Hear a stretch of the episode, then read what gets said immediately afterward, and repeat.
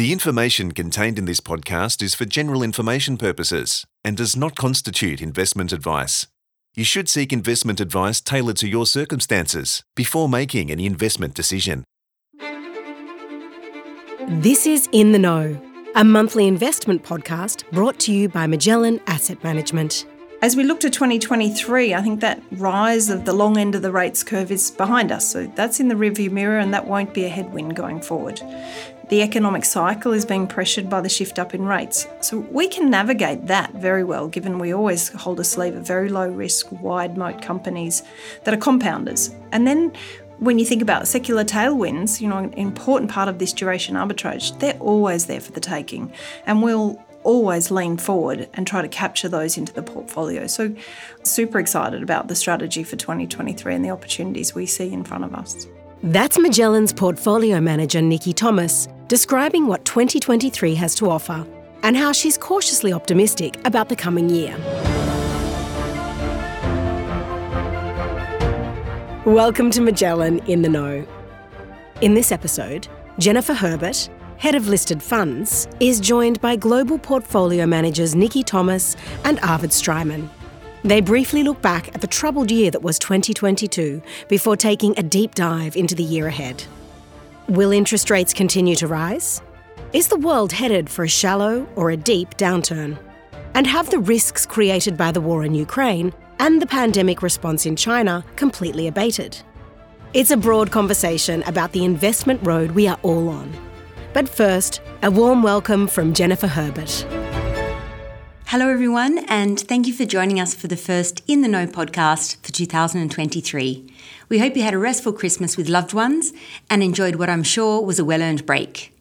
The investing year ahead is not going to be one without its challenges, so it's super important that we start the year refreshed and with a clear vision of the road ahead, but also the potholes we need to avoid on the way. With that in mind, we thought it would be a perfect start to the year hearing from the two portfolio managers on the Magellan Global Fund, Nikki Thomas and Arvid Streimann. A big welcome to you both. Thanks for joining us. Thanks, Jen. Great to be here, Jen. Now, many listeners will already know both Nikki and Arvid very well, but for those of you who may not, Nikki has an extensive background in equities markets. Indeed, we worked together back in our Deutsche Bank days. She was one of the early joiners at Magellan in 2007 and was instrumental in setting up the Magellan Global Fund and designing the investment process. Nikki rejoined the firm in February 2022, and I speak on behalf of the whole Magellan team when I say how happy we are to have her back on the team.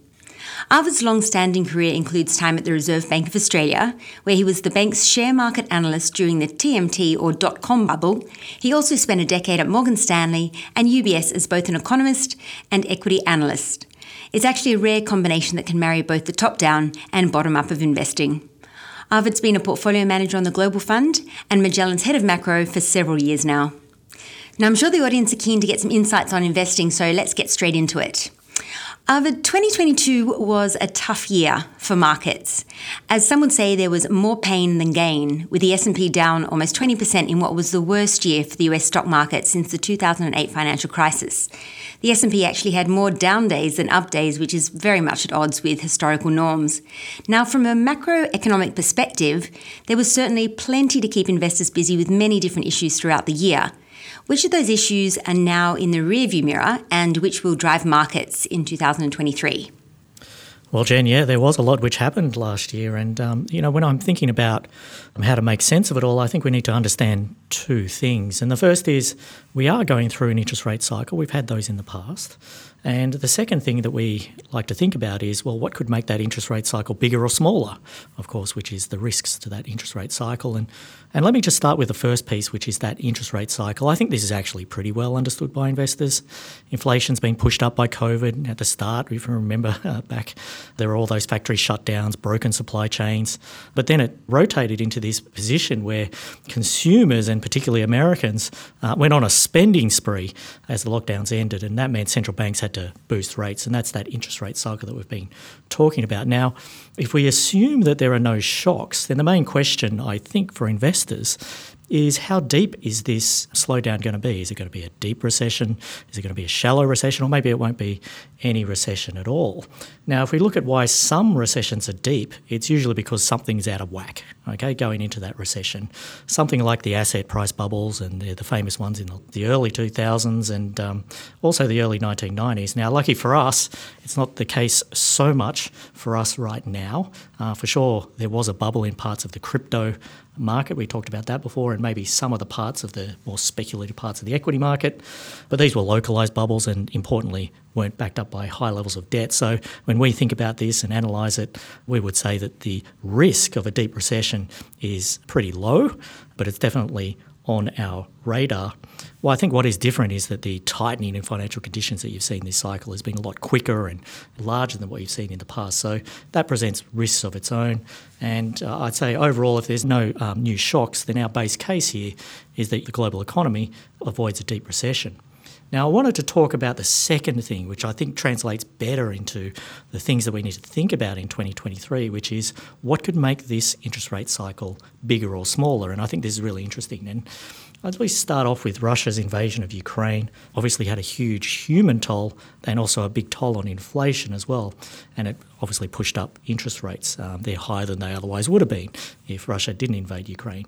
Now, in 2023, this year, we'll be looking to see if there's any new inflationary pressures from the invasion. Maybe Russia cuts its exports in retaliation, and there's plenty of things to retaliate about growing Western military support for Ukraine is, is the obvious one. So, what's happening there is very relevant in 2023 as it was in 2022. And when we're thinking about this, while it's obviously hard to predict, we don't think that Russia will escalate too far this year unless the regime itself comes under real threat. And that's because many of those potential Russian actions that people talk about, they will hurt its allies and it will also hurt, let's call them neutral countries, um, which is probably why you saw China and India talk about, you know, we, we hope that you don't use nuclear weapons. Now, if we're thinking about the side effects of, of that Russian invasion, one of those has been a reduced European reliance on Russian energy. And I guess the flip side of that is an increased European reliance on Middle Eastern energy. And we're still thinking about the Iranian nuclear program. It's super important. If they move towards making weapons grade uranium, it would really raise the odds that those facilities are attacked. And we think if that happens, there's a good chance that the Iranians say, you know what, let's target the Gulf oil and gas infrastructure. And if that occurs, this is obviously going to push up energy prices, and this is probably the time where you don't want that to occur. So that's something that we're watching. And then there's the reopening of China, um, like everything to do with China. This is big. We think it was inevitable that China would reopen. So, from our perspective, the uncertainty was not as to whether it would reopen, but when it would reopen.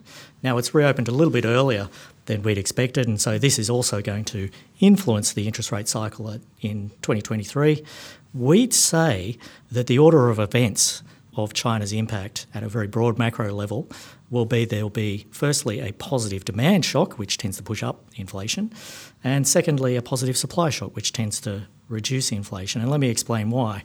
Now, when the borders reopen, the first thing you're going to see are uh, the Chinese people doing exactly what you, me, and the listeners did, which is go out and travel and spend and, and all that stuff which they couldn't do for many years. And uh, that's going to create inflation, create inflation here. The uncertainty is how much inflation that's going to create, of course. And I should also say it's not just China which is reopening, it's also Japan which is reopening as well. I think a lot of people sort of talk about China, but it's also Japan as well. But in terms of the second impact, and this will happen after the positive demand shock, this will be a positive supply shock as Chinese workers get their visas and get their travel plans and maybe come back to America and other places around the world. So that's uh, what's going to happen. The million dollar question, as I mentioned, of course, is how large that positive demand shock will be. But I also wanted to talk lastly about what things are not that important anymore. And I think we can put US legislative change in that bucket. The Democrats no longer control the House of Representatives in the US. And what that means is things like last year's Inflation Reduction Act and last year's CHIPS Act things like that are less likely to come through. So if you remember, those two acts created some big winners and losers.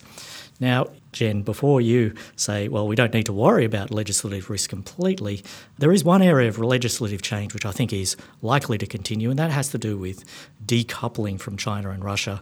In Washington, this is a area of strong bipartisan agreement, so I think that direction of travel will continue. Arvid, when you were framing up the macroeconomic landscape, you talked about the intensity of the rate hikes we've seen in the effort to curb inflation. We've not actually seen rate rise like this for like over 20 years. Now, these rate rises have caused gyrations in markets and seen stock prices hammered, sometimes irrespective of the quality of the underlying company. A perfect example can be seen through a number of the tech stocks whose share prices were hurt. In fact, tech globally fell 30% in 2022. Nikki, can you talk us through your thinking as you look under the hood? And what I mean by that is beyond the indices to assess where the best opportunities are today. How do you approach this with regards to company analysis, company engagement, risk profiling, margin of safety analysis, etc.? Okay, big question, Jen. Thank you.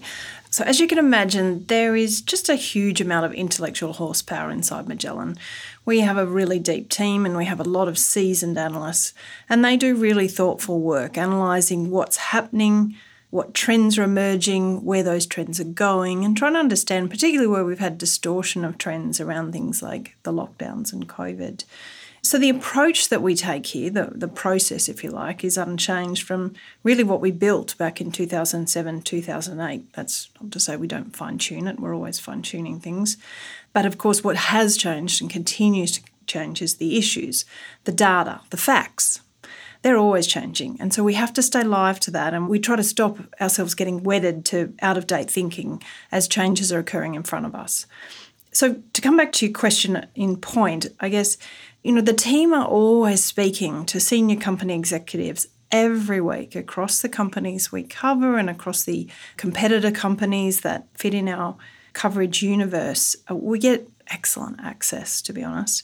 We use a lot of independent experts, we talk to brokers, we really work hard to build out our knowledge and test our thinking day in, day out. And the resources we have available to us here reflect that very large team and that deep talent that we have across this team. They make me very proud when I sit down and talk to them about stuff, and they educate me honestly all the time on things that are happening in their industries. So then you get beyond the stock analysis, to be honest. And I, I think it's important to recognize always managing a portfolio is so much more than just picking some good stocks. So, to your point, we're looking at things like correlations in risk. You know, what's happening on macro trends, the, the interest rates, the economic cycles, industry shifts.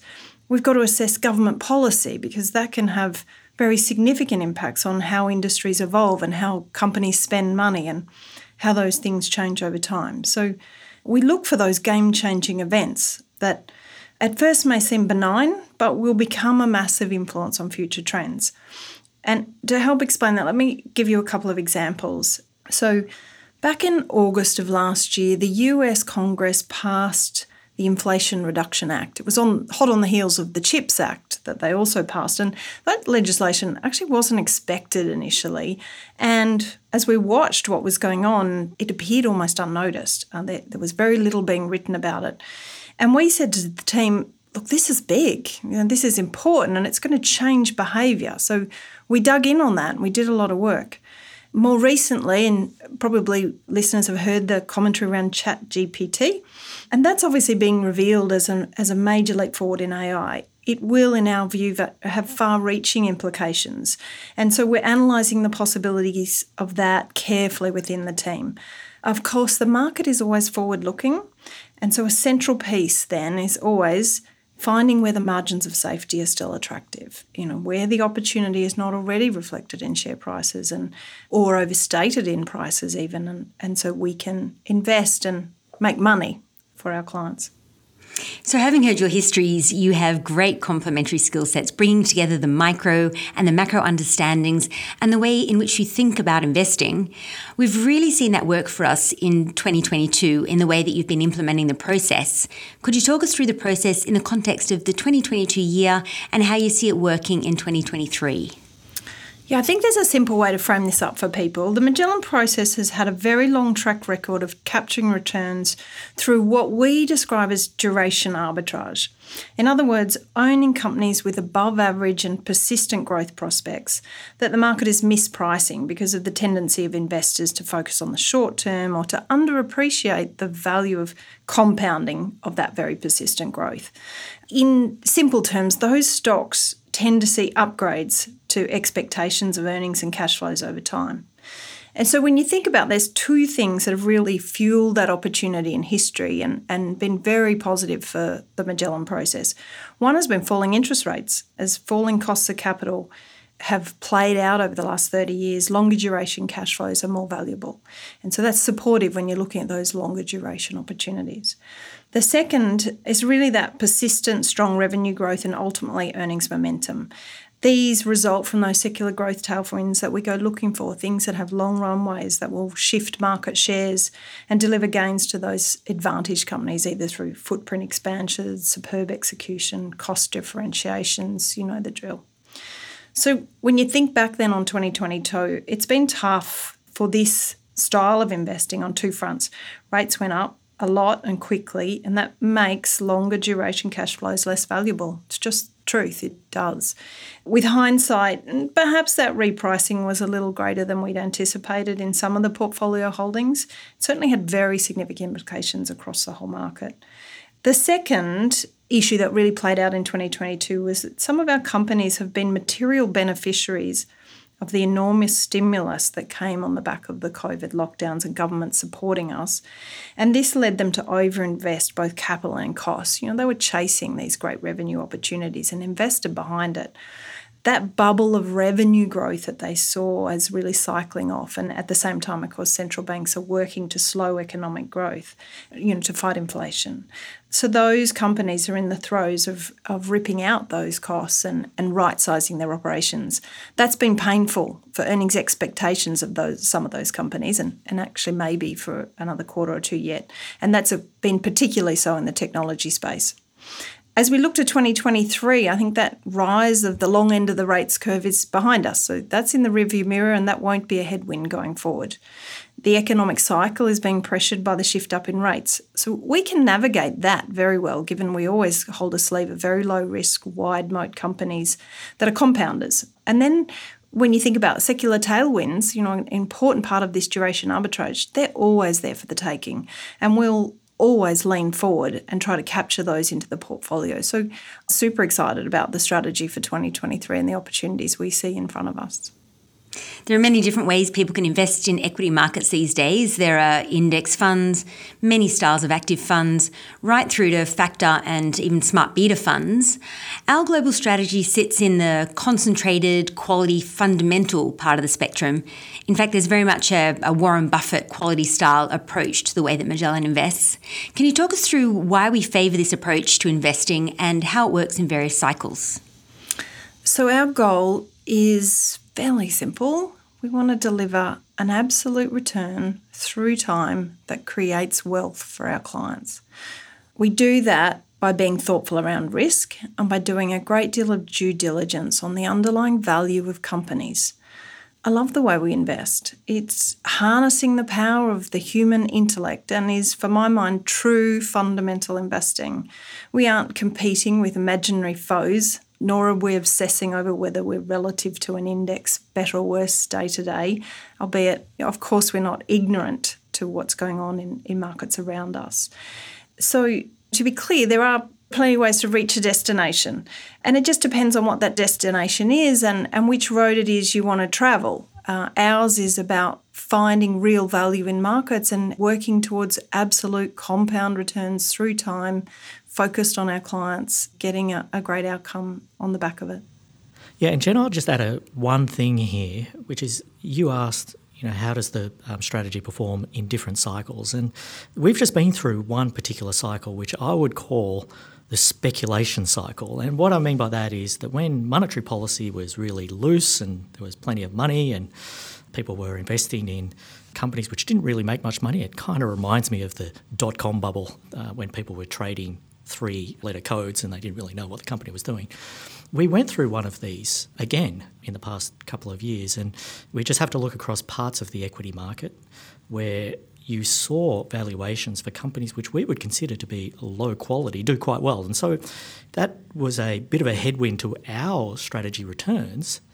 But at the end of the day, those share prices, even though they went up, they went straight back down. And in some cases, they went down to zero.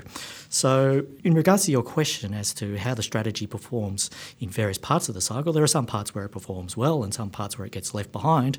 But on average, we believe that it will outperform the broader market.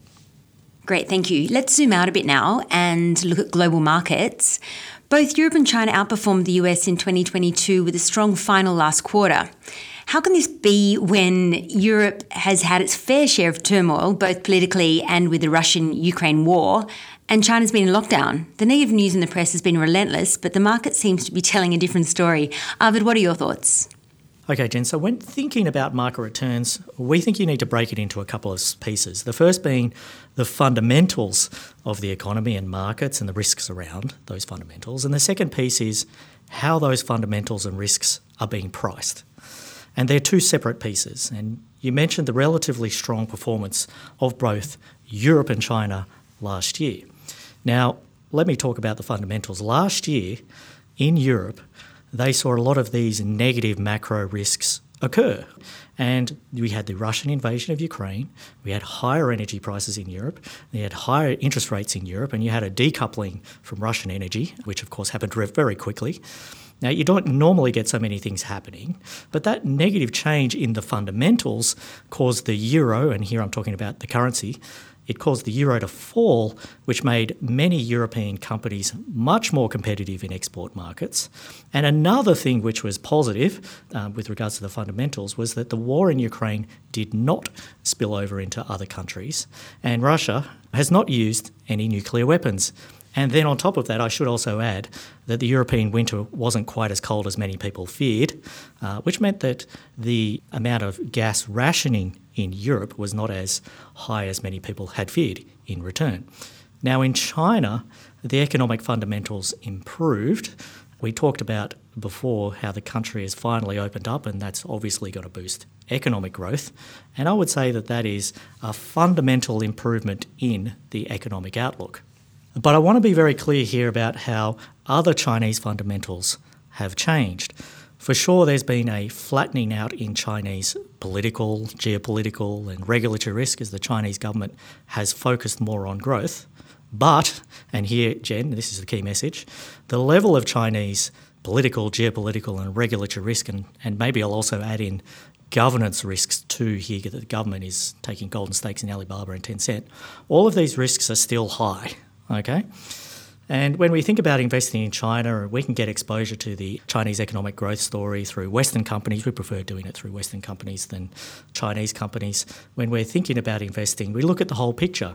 The economy is just one piece of that picture, and we think a lot about those other risks that I mentioned. And there's not really that much change in those others. At the end of the day, the government is focused still on regime stability, and its focus isn't really on making shareholders rich. So maybe just to add on to Arvid's point about the fundamentals and then, you know, what was priced. So as you mentioned, Jen, you know, the last quarter of 2022, we saw Europe and China put in stunningly good stock market performances. Why? Stock markets are forward looking. They're always leading indicators, not lagging indicators. And and what was really playing out was the fact that those markets had priced in all of the bad news and suddenly there was a rate of change around the news that was positive. So we started to hear about, you know, there was an inkling that China reopening was definitely on the table, whereas most people had thought it was who knows when it was going to come to the table. You know, Europe, the Russian Ukraine war situation certainly stopped deteriorating. And so people had thought about nuclear weapons, whether that was going to play out, how bad this was going to get. And in fact, a fairly benign winter and a step in a positive direction meant markets looked then oversold. And so they they rallied from that point. and so i guess it goes to why this is hard. Investing is tricky because sometimes the market's ahead of you. And so you have to be responsive to what is already in the price not just hear the news and you know suddenly chase it Um, so, Jen, I might quickly talk about the outlook. I remember you were talking about the outlook as well. You know, I was uh, polishing up the crystal ball before. Um, now, let me talk about the fundamental outlook, which, of course, is that first piece which I talked about before. As I mentioned, our base case here is that the world slows and there's a shallow recession rather than a deep recession. Now, to get a deep recession, there has to be something unexpected which happens, which shifts the base case. We've talked about the risks to that before, the main ones that we're following. Now, if we look at what drove markets last year, you mentioned that the S&P 500 was off about 20%. That was entirely driven by higher interest rates. And in fact, if we isolate and estimate the impact of interest rates, it's actually more than 20%. Okay, so there were little offsets anywhere else. But looking forward, do we think that there's going to be another big increase in interest rates, which leads to another drag on share markets. And Nikki and I both mentioned that we're probably most of the way through the interest rate hiking cycle. So I think that that is probably not going to repeat. Which leads me to earnings and market earnings estimates have been downgraded. Um, I think we're starting to see a downgrade cycle here, but they're still factoring in, let's call it low double digit earnings per share growth in the next couple of years, with positive growth, I should mention, in both this year and next year. And just to remind everyone, that is coming off a high base. So earnings in 2022, last year, were about 20% above where they were in 2019. So this is growing off a high base. And just remember, as we all know, growth is slowing. So you would expect things to not continue to go up in a straight line. Now, I'm not saying that earnings growth is going to collapse. I think you need a deep recession for that, and that's not our base case. But I think that more earnings downgrades is much more likely than not. And what about from a thematic perspective? Last year in markets, it was all about playing defence as the bubble in parts of the market popped and interest rates rose far more than anyone would have imagined. Nikki, what themes do you see supporting the global strategy in the years ahead? Well, the thematics don't change dramatically over time. Secular trends tend to run for many years. We've talked in the past about digitisation, and this remains central to the faster growth parts of many industries. This increasingly is also going to tie in artificial intelligence and the metaverse, or perhaps more simply, we should talk about that as augmented and virtual reality. The other themes which you can see in the portfolio and ones that we're following closely is things like the shifting sands around decarbonisation, the huge capital investment that's needed for that, and the transition in energy sources and the super cycle and infrastructure spending that, that goes hand in hand with all of that.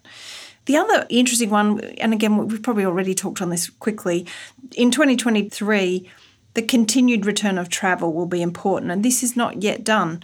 The industry has seen massive disruption. You know, the industry was closed up, and it meant pilots, air stewards, hotel staff all went somewhere else and found new jobs. And this is an industry that requires security clearances, it needs training, you need to have pilots who've done enough hours to be legally allowed to fly aeroplanes.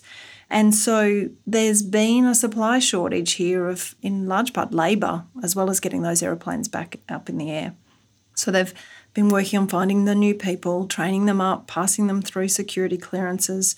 And I think we've seen an industry where excessive ticket and room prices has really been reflecting a governing of demand. You know, these companies are trying to make money and they, they couldn't deliver enough supply, so they've charged more because they, they need to actually get their profitability back up. So as we see this unfold through 2023, and we'll probably see some of those excessive prices come down. China's now reopening, and as Arvid mentioned, Japan on, on top of that. There's a lot of gains that we think will continue to come through in that travel related vector of markets. Well, 2023 is certainly going to be an interesting year for investors. Do either of you have any advice you can leave our listeners with that they can take on their journey into this next chapter? Well, Jen, here's what I would say. I would say that investors should really pay attention to their investment frameworks in what you called an interesting year. Now, I think that frameworks are always important, but I think they really, let's call it, earn their money in periods of uncertainty and periods of volatility. Now, from a macro and micro perspective, the higher conviction calls that we make, I think that you can put them into one or two buckets. And the first bucket is finding things which looked out of whack. Remember, I talked about things which look out of whack before. For example, China's and its 1.4 billion people who are can't travel outside of the country, that's out of whack. The other thing that could be out of whack and historically has been something to look for is valuations that don't pass the sniff test. So that would be the first thing. The second thing is if you can find a structural thematic under your investment framework which can underpin earnings over the medium to longer term and that's something which Nikki was talking about. And if you do both of these things and you stick to your investment framework and you keep it simple by doing so, boiling it down to, let's say, those two things which I mentioned, like we do, then I think investors can cut through a lot of the distraction, they can cut through a lot of the noise and cut through a lot of the confusion, and you can instead focus on the things which really matter for investment performance. I think there's some, you know, this industry is fascinating and it's a place where you never stop learning if you're really interested in investing your own money, read, read a lot, read widely. Keep learning because you'll never stop learning if you keep reading. Stay humble. Learn about behavioural finance. It'll teach you about the obvious mistakes that can be made in markets, and there's a lot of them. Watching share prices is not investing. If you're going to invest directly, figure out how to do it. Learn how to value a company. Do the hard work because share prices move around a lot and if that all seems too hard, I guess you could try buying advantage companies with growth tailwinds and cross your fingers it's not 2022 all over again. Valuable food for thought. Thank you, Nikki and Arvid, for your time today. It's been an absolute pleasure speaking with you both. Thanks, Jen. It's been lovely speaking with you. Yeah, same, Jen. We'll catch up again later. That was Magellan Head of Listed Funds, Jennifer Herbert speaking with Head of Macro and Portfolio Manager Arvid Streimann and Portfolio Manager Nikki Thomas. We trust you've enjoyed this episode of Magellan in the Know. Join us in a month's time for the next episode.